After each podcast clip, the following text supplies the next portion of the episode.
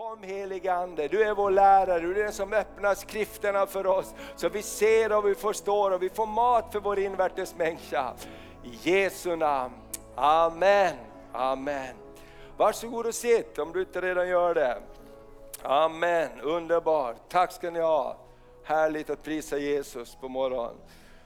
Våra lovsångare i församlingen är hjältar som hjälper oss och hjälper oss inför tronen. Visst är du glad för det? Amen, att prisa Herren och gör tjänst på det sättet. Det är härligt. Nu idag så ska vi alltså tala om Johannes Döparen. Och som Maria sa så är det ju den här helgen, midsommarhelgen, som vi firar och kommer ihåg Johannes Döparen speciellt. Och varför vi gör det kommer vi att återkomma till när vi läser i texterna här. Och Johannes Döparen är väldigt central i skriften. Och i Nya testamentet så talar alla fyra evangelien talar om berättelsen om Johannes Döparen. I vissa av evangelierna när det är olika berättelser så är de inte med i alla berättelser. Men gällande Johannes Döparen så finns han med i alla evangelierna därför att det är så centralt. Och man tänker på det när jag studerar lite inför den här predikan Johannes Döparen så tänker man, tänk att man pratar så lite om Johannes Döparen. Och när man säger man kanske man ska säga jag predikar så lite. För han är så central. Så jag tror Gud om att vi ska lära oss någonting av Johannes idag. Han var ju en väldigt rough and tough man och det finns många filmer. Det står att han gick omkring i öknen, han var klädd i kläder av kamelhår och han åt gräshoppor och vildhonung.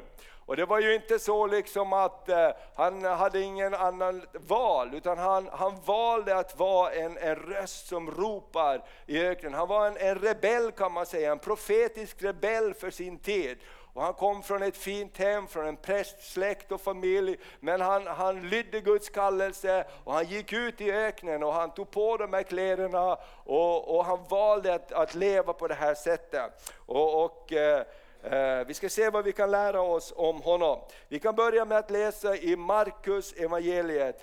Hoppas att du har din bibel med. Eller vi har lite bibelstudium den här midsommarsöndagen och ska studera om Johannes Döparen. Så Markus evangeliet, det första kapitlet och från första versen så läser vi om hur det Johannes är ihopknippat med evangeliet om Jesus Kristus. Står det så här, här börjar evangeliet om Jesus Kristus, Guds son. Så står det skrivet hos profeten Jesaja. Se, jag sänder min budbärare framför dig och han ska bereda vägen för dig. En röst ropar i öknen. Bana väg för Herren, gör stigarna raka för honom. Johannes Döparen trädde fram i öknen och förkunnade omvändelsens dop till syndernas förlåtelse. Hela Judens land och Jerusalems alla invånare kom ut till honom. Och de bekände sina synder och döptes av honom i floden Jordan. Johannes var klädd i kamelhår och hade ett läderbälte om livet. Och han levde av gräshoppor och vildhonung. Det var inte så jätteslående meny där, men... Han förkunnande, efter mig kommer den som är starkare än jag och jag är inte ens värdig att böja mig och lossa remmen på hans sandaler. Jag har döpt er med vatten, men han ska döpa er i den helige ande. Så Johannes, han kom med som en evangelist, som en väckelseförkunnare. Och han fick hela byarna och städerna i rörelse. För att någonting låg på hans hjärta, som det ligger på evangelisten, profetens hjärta. En eld som brinner på insidan. Och människor kände, vi behöver vända om. Vi kan de här skrifterna. Det står att de kom, alla typer av människor som var vana att läsa i skrifterna. Som judarna gjorde, men någonting hade blivit förstelnat i deras gudstro. Någonting hade bara blivit att allt blev så där allmänt som det kan bli när man blir lite kall och ljummen. Och så kommer Johannes och han predikar med kraft. Han är inte som de andra. Och han säger till dem ibland: ni huggorms yngel. Bang liksom. Det är liksom smashar till dem. Men de känner: wow, Johannes, det är sant. Vi beter oss på ett sätt, vi tror, säger att vi tror på ett sätt, men vi lever på ett annat sätt. Och ibland sa han: nu när ni har omvänt er ska ni inte bara komma hit och omvända er, utan ni ska också leva på ett nytt sätt. När ni har omvänt er ska ni också ha den frukten som omvändelsen ger. Så han är en riktig evangelist, Johannes, och han får fart på hela byn där och städerna runt omkring. Och han är den som bereder vägen för Jesus. Ja, du kan gå tillbaka till bilden där igen. Det står så här: här börjar evangeliet om Jesus Kristus, som Markus skriver, Guds son. Det som skrivet hos profeten Jesaja: jag sänder min budbärare. Så Johannes så är ihopknippad med det Jesus ska göra. Amen. Och vet du vad, vi är en Johannes-generation idag. Vi är också ihopknippade med det Jesus gör, och Jesus ska komma snart tillbaks. Och han sänder igen en Johannes-rörelse som ropar: kom igen, omvänd er, lägg bort synden, följ Herren på riktigt. Amen. Och det var så märkligt, han höll till i öknen. Han hyrde inte stora fina lokaler, utan det står att folk kom till honom i öknen för att lyssna till honom. Och det är det som är så spännande: när Gud börjar röra sig, då börjar folket röra sig. Eller hur? Om någon ska ha sagt: ska vi gå ut i öknen? Är du inte klok? Vi stannar i stan. Men när Gud är på gång, då börjar man röra sig i riktning där han är.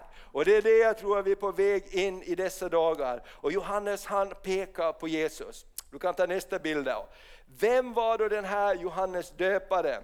Han säger om sig själv i Johannes evangeliet, det första kapitlet. När de frågar honom, då sa de till honom: vem är du då? Vi måste ge ett svar till dem som har sänt oss. Vad säger du om dig själv?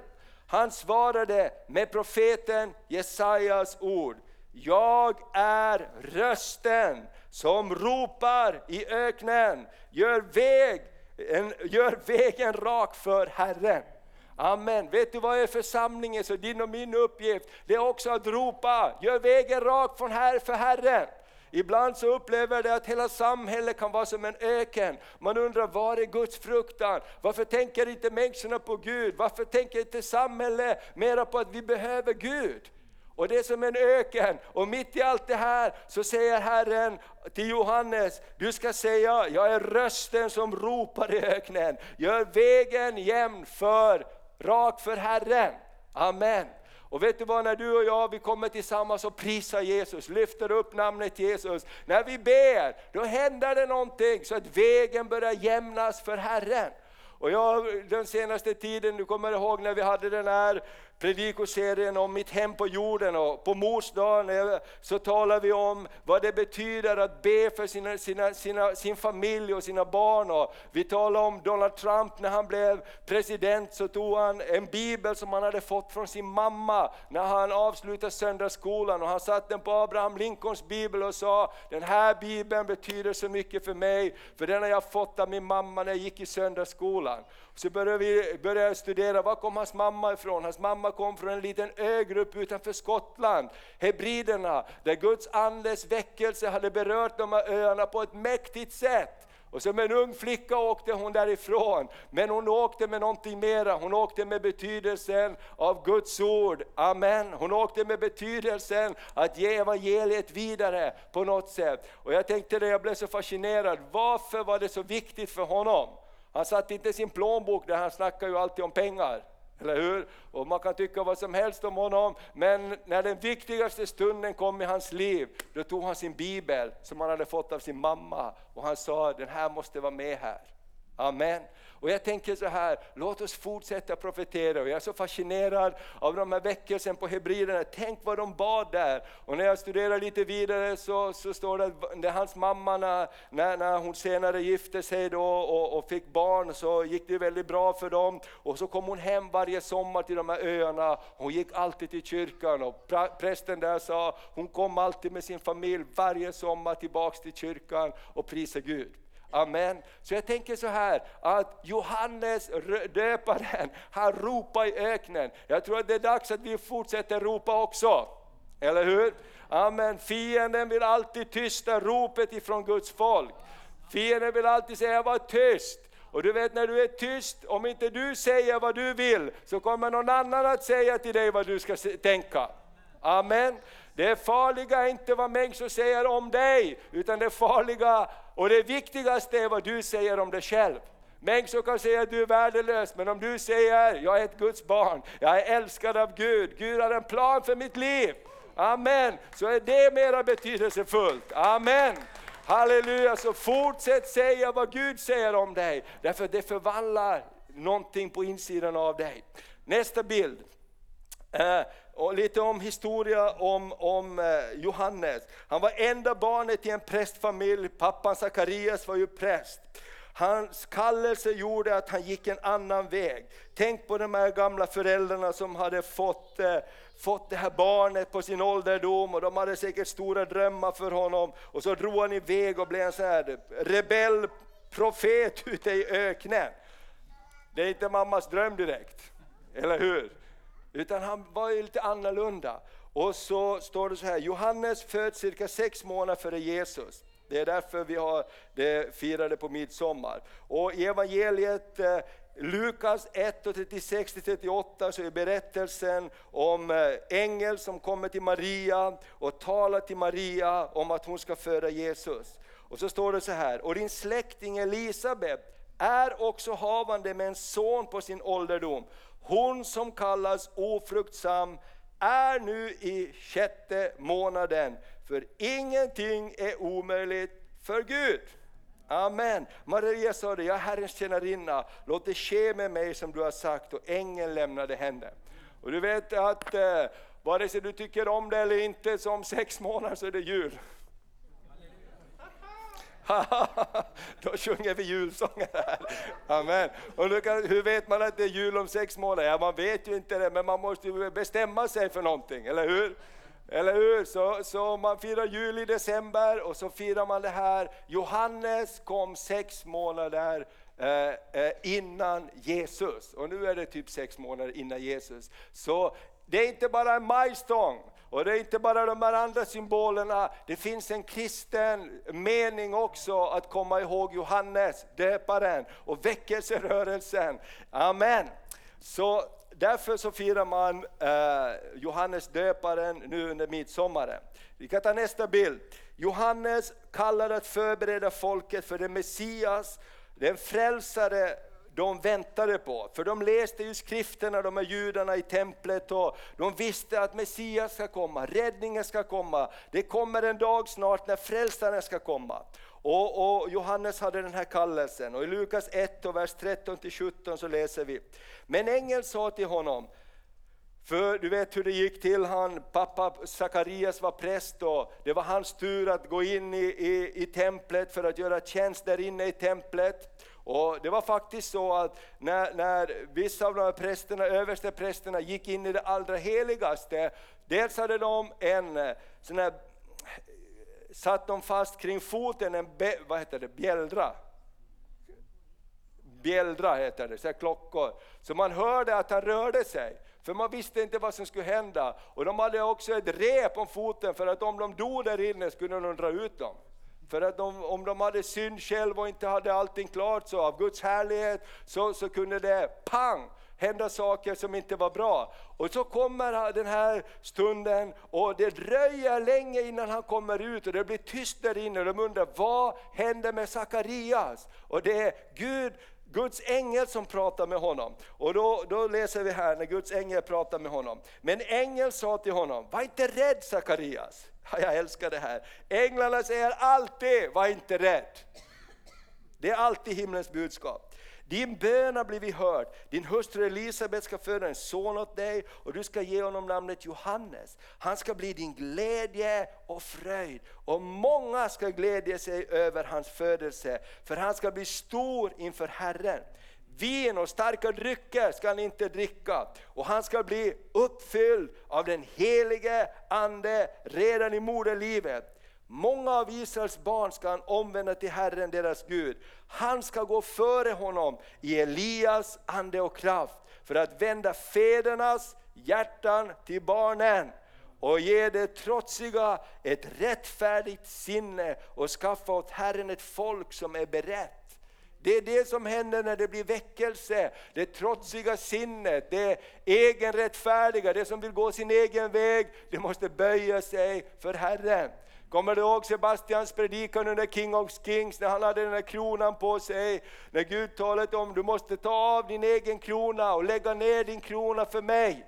Det är bara Herrens krona vi kan bära. Inte vår egen krona. Och allt det här trotsiga som är grunden till all synd är ju upproret och stoltheten. Jag vill gå min egen väg. Och Herren säger, du måste lägga ner den för mig. För att vi ska gå och vidare. Och allt det här så hade Johannes till sin kallelse. Vi kan ta nästa bild.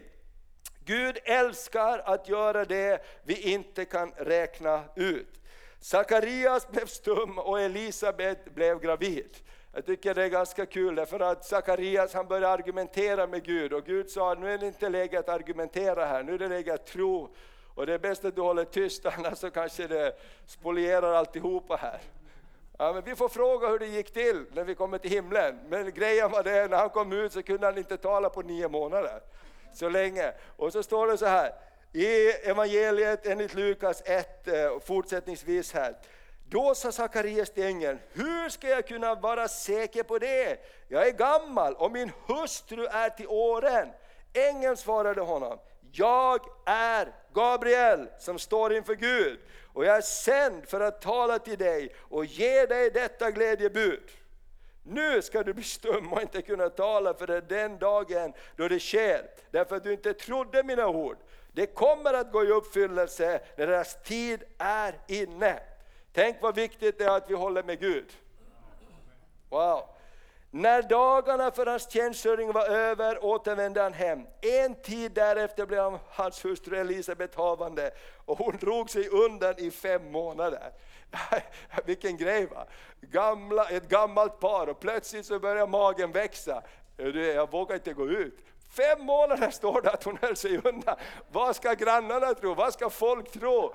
Vi är så gamla och nu väntar jag barn. Det här funkar inte. Vilken grej. Hon höll sig undan i 5 månader. Tills Gud började tala till Maria. Maria, gå till henne. För hon har också fått ett möte med Gud. Och hon kommer att hjälpa dig. Hon förstår precis vad som har hänt med dig Maria. Och det var därför hon gick dit då. Okej, vi tar nästa bild. Johannes livsberättelse påminner oss om. När vi läser det här. Låt oss leva i tro och hålla fast vid det Gud har sagt och lovat. Amen. Vill du veta vad Gud har sagt och lovat? Läs din bibel.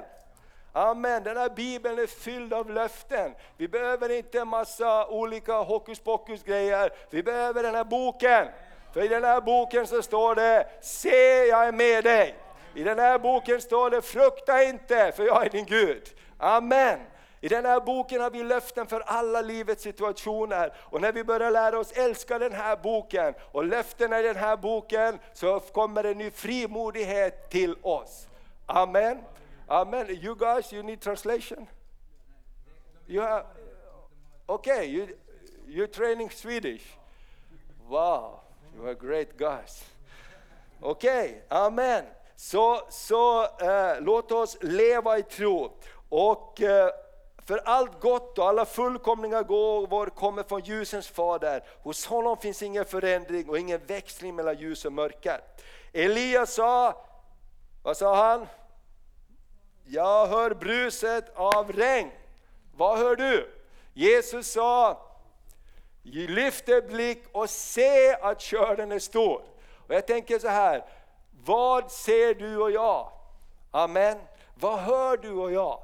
Och jag tänker så här, de sa till Jesus så här att ja men nu är inte skördetid, det är långt kvar till skörd. Men Jesus sa, lyft er blick och se. Ni säger, men jag säger er, sa han, lyft er blick och se. Jag tänker så här, vi ser ju ofta från vår point of view, vi ser härifrån, men Gud han ser härifrån. Eller hur? Vi ser ofta bara en sak så här. Nej, men det här är hela sanningen. Det är så här det är. Och så säger Gud, kom till mig och prata med mig en stund, så ska du få höra lite andra grejer också. Du ser inte att jag är på gång där borta, jag är på gång där borta. Jag har stoppat dem där borta, och jag håller på att förbereda någonting bra här. Amen. Och det är de här sakerna jag tror vi kan lära oss också av Johannes och Sakarias och Elisabeth. Låt oss tro på Gud. Amen. Vi kan ta nästa bild. Orkar du med Johannes? Amen, eller orkar du med mig kan man säga. Johannes var den första att erkänna Jesus. Fylld av anden enligt det ord Herren talade till Sakarias. För han sa ju till Sakarias, redan i moderlivet ska han bli fylld av den helige ande. Och i Lukas evangeliet, det första kapitlet, så läser vi från vers 39 till 45. Vid den tiden bröt då Maria upp och skyndade till en stad i Juda bergsbygd. Där gick hon in i Sakarias hus och hälsade på Elisabeth. När Elisabeth hörde Marias hälsning, spratt barnet till i hennes moderliv. Hon blev uppfylld av den helige ande och ropade med hög röst. Min vän, när du blir uppfylld av den helige ande så är det inte alltid så där försiktigt och fint. Eller hur? Det kan hända att du börjar ropa med hög röst. Halleluja! Försagheten går bort. Amen. Du vet Håkan Westergård som vi jobbar med förut när vi bodde i Finland och varit här några gånger. Hans mamma, hon var lärarinna, och när hon gick på seminariet för att bli lärarinna så var hon så hungrig efter Gud, och hon bad, och hon gick till kyrkan där och sa, kan inte be för mig, jag vill bli fylld med den helige ande. Och hon blev så fylld med den helige ande så hon bara talade i tungor nästan hela natten, så hyresvärden fick komma och knacka på dörren och säga, nu vad är det som för sig går så här? Och hon blev så fylld, och det blev den där fina, försynta lilla flickan, hon blev förvandlad för ett helig ande kom. Amen. Vet du vad församlingen behöver idag? Vi behöver lite nytt ljud. Halleluja, vi behöver höja volymen. Halleluja, i de flesta kyrkor i Sverige idag är det ganska tyst. Amen, man hör inte så mycket. Halleluja! Amen, men i vår kyrka ska vi ropa. Vi ska ropa, amen! Halleluja! Vet du vad, någonting händer när man aktiveras här på insidan. Halleluja, det är dags att släppa handbromsen. Ibland kör man med handbromsen på, hoppas det inte går för fort, Och det blir så varmt någonstans, eller hur? Och det börjar lukta och ryka och det blir dyrt och besvärligt också. Amen. Men när vi släpper på den helige ande, halleluja, amen, jag tror att över hela vårt land kommer det att börja höras nya ljud. Visst var du glad när vi bad, om du var med och bad vid King of Kings när vi bad för Sverige. De här olika samfundsledarna stod sida vid sida och bad så starkt för Sverige. Jag tänkte, wow, nu händer det grejer här. Ett nytt ljud håller på att höras. Och det är det som hände med Elisabeth när helig ande kom över henne. Så ropar hon till, välsignad är du bland kvinnor. Tänk att få höra det för Maria. Välsignad är du bland kvinnor, välsignad din livsfrukt. Men varför händer detta mig? Att min herres mor, hon profeterar här, min herres mor. En ung tjej, kanske 15 år gammal, ingen visste att hon var gravid förutom hon själv kanske bara. Och så kommer hon till den här gamla kvinnan och hon säger, min herres mor kommer till mig. När ljudet av din hälsning nådde mina öron, spratt barnet till i mig av glädje. Och salig är du som trodde, för det som Herren har sagt till dig kommer att gå i uppfyllelse. Prisat vara Herrens namn. Halleluja, bli fyllda med den heliga ande. Då hör vi anden, då säger vi bara olika saker ibland. Amen, vi har inte tänkt ut det. Hon har inte stått där och kokat gröt och grejer och tänkt, nu ska kanske någon kommer förbi, här ska jag säga någonting, vad ska jag säga? Eller hur? Utan det bara, ibland händer det saker. Och när vi ber till den heliga ande leder oss. Och jag har varit med om det så många gånger. Man säger saker och någon kommer senare och sa, du sa så här till mig då. Man kommer inte ens ihåg att man har sagt så. Men heliga ande verkar på det sättet. Och jag är så glad för det. Amen.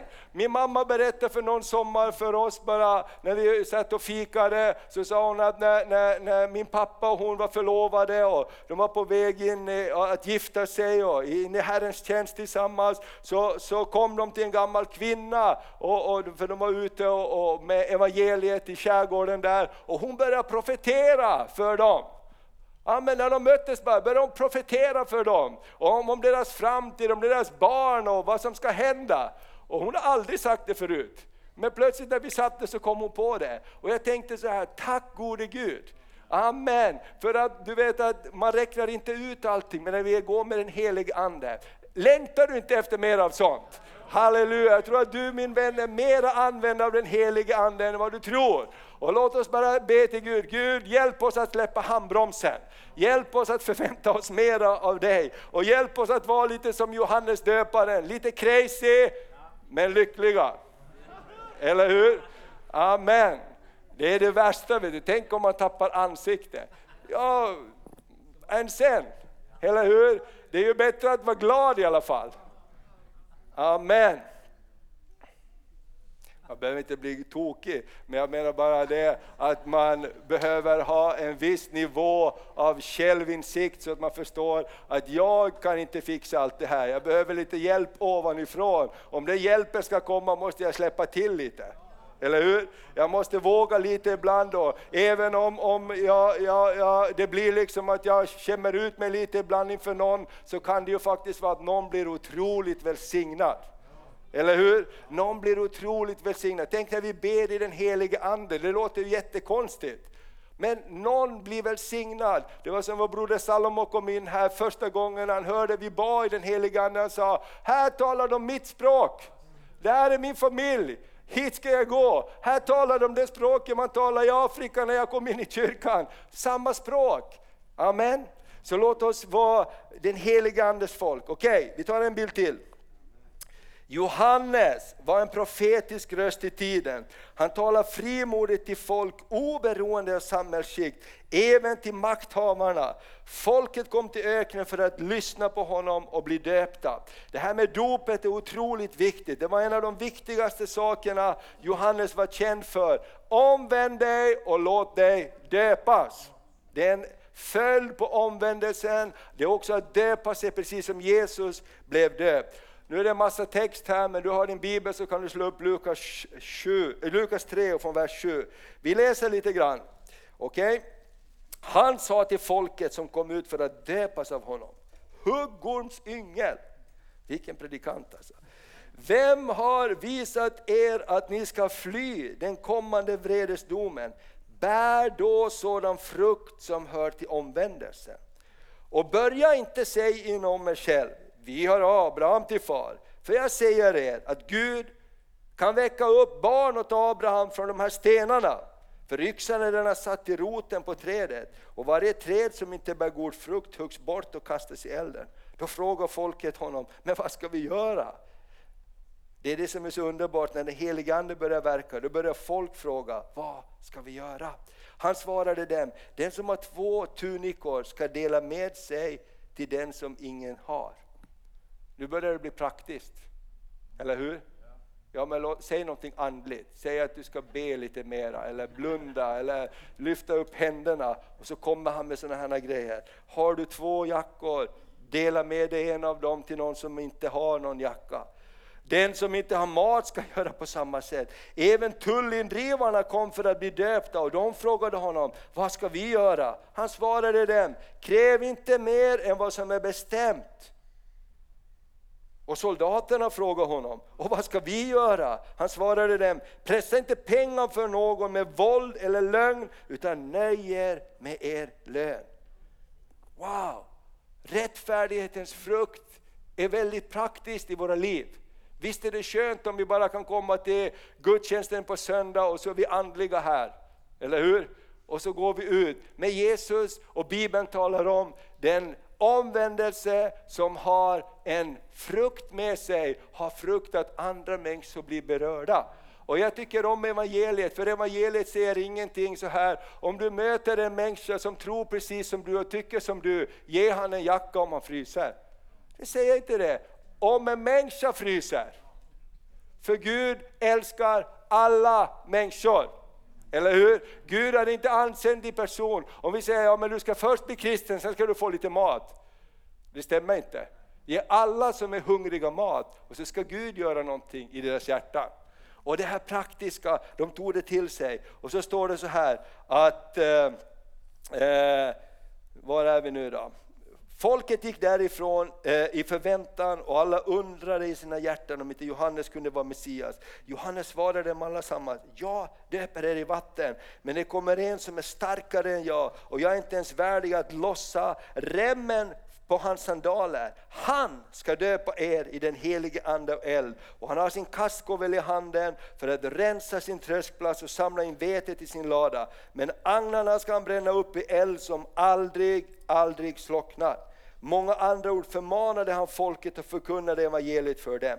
Men landsfursten Herodes blev tillrättavisad av Johannes för sitt förhållande med sin brors hustru Herodias och för allt annat ont han hade gjort. Då lade Herodes till allt det andra och satte honom i fängelse. Johannes, han var inte ens rädd för överheten. Och han sa, om det så kräver att jag går i fängelse så tänker jag ändå säga vad Gud har sagt att det är rätt och rättfärdigt. Amen. Och det är också någonting som jag tror är en utmaning för oss idag, för kyrkan. Låt oss vara profetröster. Låt församlingen vara profetröst. Amen. Låt oss be för det. Jag tror det behövs mycket, för till sist så vet ingenting, ingen vet nästan någonting vad som är rätt och fel. Någon behöver säga någonting. Hallå, det där är inte rätt. Det där är inte bra. Det där leder inte rätt. Okej, vi tar en till bild. Jag har några bilder kvar. Det var väldigt länge sedan jag predikade om Johannes, så det tar en stund här. Men det är inte så mycket kvar. Johannes vittne om Jesus pekade på honom som enda vägen. Och ett bibelord till här. Ni kan själv vittna om att jag sa det. Jag är inte Messias, men jag är sänd framför honom. Brudgummen är den som har bruden. Men brudgummens vän står där och lyssnar till honom. Och han glädes över brudgummens röst. Den glädjen är nu min helt och fullt. Tänk att kunna glädja sig över andra. Han måste bli större och jag måste bli mindre, sa Johannes. Fadern älskar sonen och har lagt allt i hans hand. Den som tror på sonen, han har evigt liv. Och den som inte lyder sonen ska inte se livet, utan Guds vrede ska bli över honom. Tänk att Johannes pekar på Jesus. Amen. Din och min uppgift är alltid att peka på Jesus. Han sa inte se på mig, utan han sa se på Jesus. Han är frälsare. Amen. Och vi kan ta en till bild. Johannes fick sina lärjungar till Jesus. Han såg den större bilden.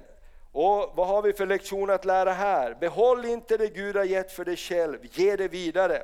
Johannes blev inte exklusiv med sin kallelse från att det här är mitt, det här har jag fått. Utan han sa till sina lärjungar, se Guds lamm. Och läser man den här bibelversen så står det att flera av Jesu lärjungar kom från Johannes. Det står där, Andreas, Simon, Petrus bror var en av de två som hade hört vad Johannes sa och följt Jesus. Han fann först sin bror Simon och sa till honom, vi har funnit Messias. Varför då? Därför Johannes hade pekat på Messias. Johannes hade pekat på Jesus. Det betyder Kristus moder. Han förde honom till Jesus. Jesus såg honom och sa, du är Simon, Johannes son. Du ska heta Kefas. Det betyder Petrus. Så alla de här tongivande lärjungarna som Jesus hade, de kom från Johannes krets. Och Johannes pekar på Jesus. Johannes, nu har vi några bilder kvar. Kan du säga 3 bilder? Du kommer att klara de här 3 bilderna. Amen. Okej. Det här är en viktig grej. För trots att Johannes hade så stark kallelsemedvetenhet och han var så använd av Gud och allt det här, så kom tvivel in i hans hjärta. Johannes kom in i tvivel trots sin starka kallelse. Var Jesus verkligen Messias? När det kommer tuffa dagar i våra liv kan också tvivel komma. Gör då som Johannes. Gå till Jesus med sina tvivel. Och den här bibelversen säger att Johannes skickar sina lärjungar och frågar Jesus: är du verkligen den som skulle komma, eller ska vi vänta på någon annan? Och Jesus sa: gå tillbaka och säg till Johannes att de döva de hör, de blinda de ser. Amen. Och Peter ska bli rena, döda uppstår och för fattiga de får höra glädjens budskap. Amen. Vilket budskap Jesus skickar tillbaka till Johannes. Men jag tycker det är så fantastiskt det här. Hur många tvivlar någon gång? Vi har alla tvivlar. Ibland går vi genom tvivel och ibland funderar vi. Men då var det ju så lätt att tro. Varför är det så svårt att tro nu? Låt oss lära oss av Johannes. Gå tillbaka till Jesus. Amen. Fråga Jesus. Jag lovar dig att Jesus har mött på fler tvivlare än någon annan på det här jordklotet. Eller hur? Han har mött otroligt många tvivlare. Och han vet precis hur han ska ta dig igenom tvivlet. Amen. Du är inte den första. Och det är det som är så fantastiskt. Och sen så tar vi Jesu vittnesbörd om Johannes. Nästa bild. Nu går vi ner för landning här. Amen. Men så här sa Jesus om Johannes. Och det är häftigt. Vi läser den versen här. Lukas kapitel 7. Ser du vad det står mycket om Johannes döpare? Wow! Och i vers 24. När sändebuden från Johannes hade gått började Jesus tala till folket om Johannes. Vad gick ni ut i öknen för att se? Ett strå som vajar för vinden? Om inte, vad gick ni då ut för att se? En man klädd i fina kläder? Nej, det som har fina kläder och lever i lyx, det finns i kungapalatsen. Så vad gick ni då ut för att se? En profet. Ja, jag säger er, en som är mer än en profet. Det är om honom det står skrivet: se, jag sänder min budbärare framför dig, och han ska bereda vägen för dig. Jag säger er, bland dem som föds av kvinnor finns ingen större än Johannes. Vilket vittnesbörd. Wow, förlåt att jag inte har predikat mer än Johannes döparen. Han är tydligen väldigt viktig i hela frälsningshistorien. Jesus säger att det finns ingen större än Johannes som är född av kvinnor. Och så säger han, men den minste i Guds rike är större än han. Kan du säga till din granne: den minste i Guds rike är större än han. Amen. Ta någon annan också.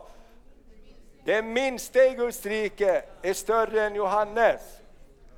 Amen. Vilka ord han säger. Tänk vad Johannes fick vara med om. Och Jesus säger ändå att den minste av er som är i Guds rike är större än han. Jag vet inte, hur ska man tolka det? Det är ju helt fantastiskt. Vilken kallelse Gud har gett oss var och en. Vilken möjlighet Gud har gett oss var och en. Om Johannes kunde det, så kan du och jag göra det Herren har kallat oss till. Eller hur? Om Johannes klarar det, om Jesus säger att han är den största, men den minste i Guds rike är större än han. Jesus, du är helt otrolig. Amen. Den första ska bli den sista ska bli den första och så vidare. Gud gör någonting fantastiskt. Min vän, du som har tagit emot Jesus är Guds barn. Du är helt fantastisk. Amen. I Guds ögon så är du hans favorit. I Guds ögon är du dyrbar. När Gud tittar på dig så ser han inte bara dig och alla dina problem som du försöker beskriva för honom, utan Gud ser: min älskade son.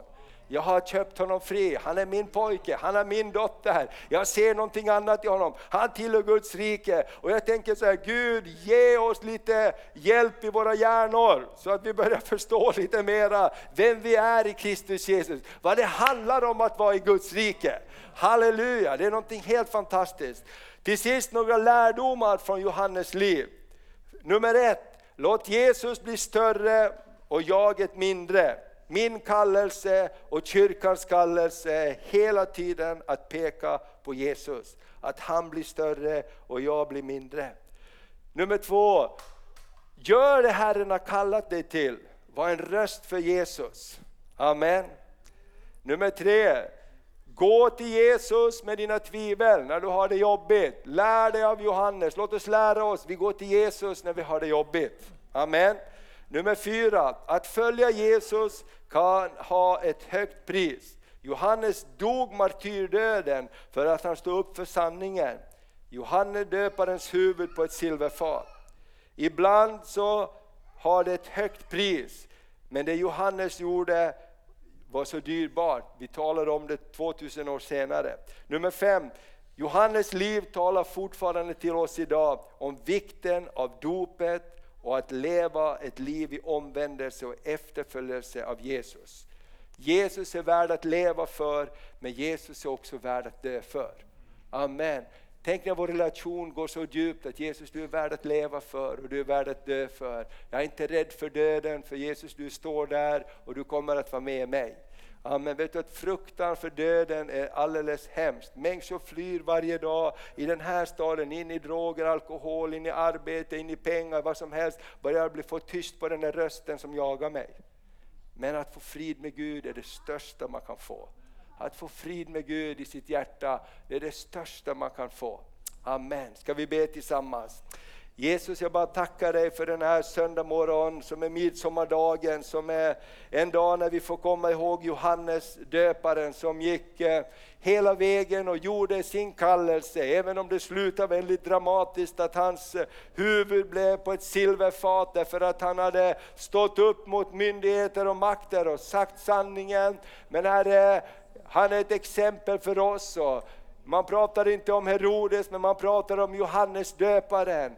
Jesus, jag bara tackar dig att du sa att han var den största födda kvinnor, men den minsta i Guds rike är ändå större än honom. Herre, vi förstår inte riktigt innebörden av det, men vi förstår att Guds rike är så fantastiskt. Vi förstår att frälsningen är någonting så mycket mer än vad vi har förstått. Det är inte så att vi är snälla och är kristna och följer Jesus och går till kyrkan för att ingen annan gör det, utan du Jesus, du har ju frälst oss. Du har satt oss in i Guds rike. Du har gett oss auktoritet över djävulen. Du har gett oss auktoritet över demoner. Du har gett oss auktoritet att vandra ett konungsligt välde i liv. Du har gett oss auktoritet här på jorden att stå upp för sanningen, att vara ljus i mörkret, att bryta bojor. Herre, jag bara prisar dig för din välsignelse över din församling, över vårt folk, Herre, och över dina söner och döttrar. Herre, kom en uppenbarelse i den yttersta tiden om Johannes döparen,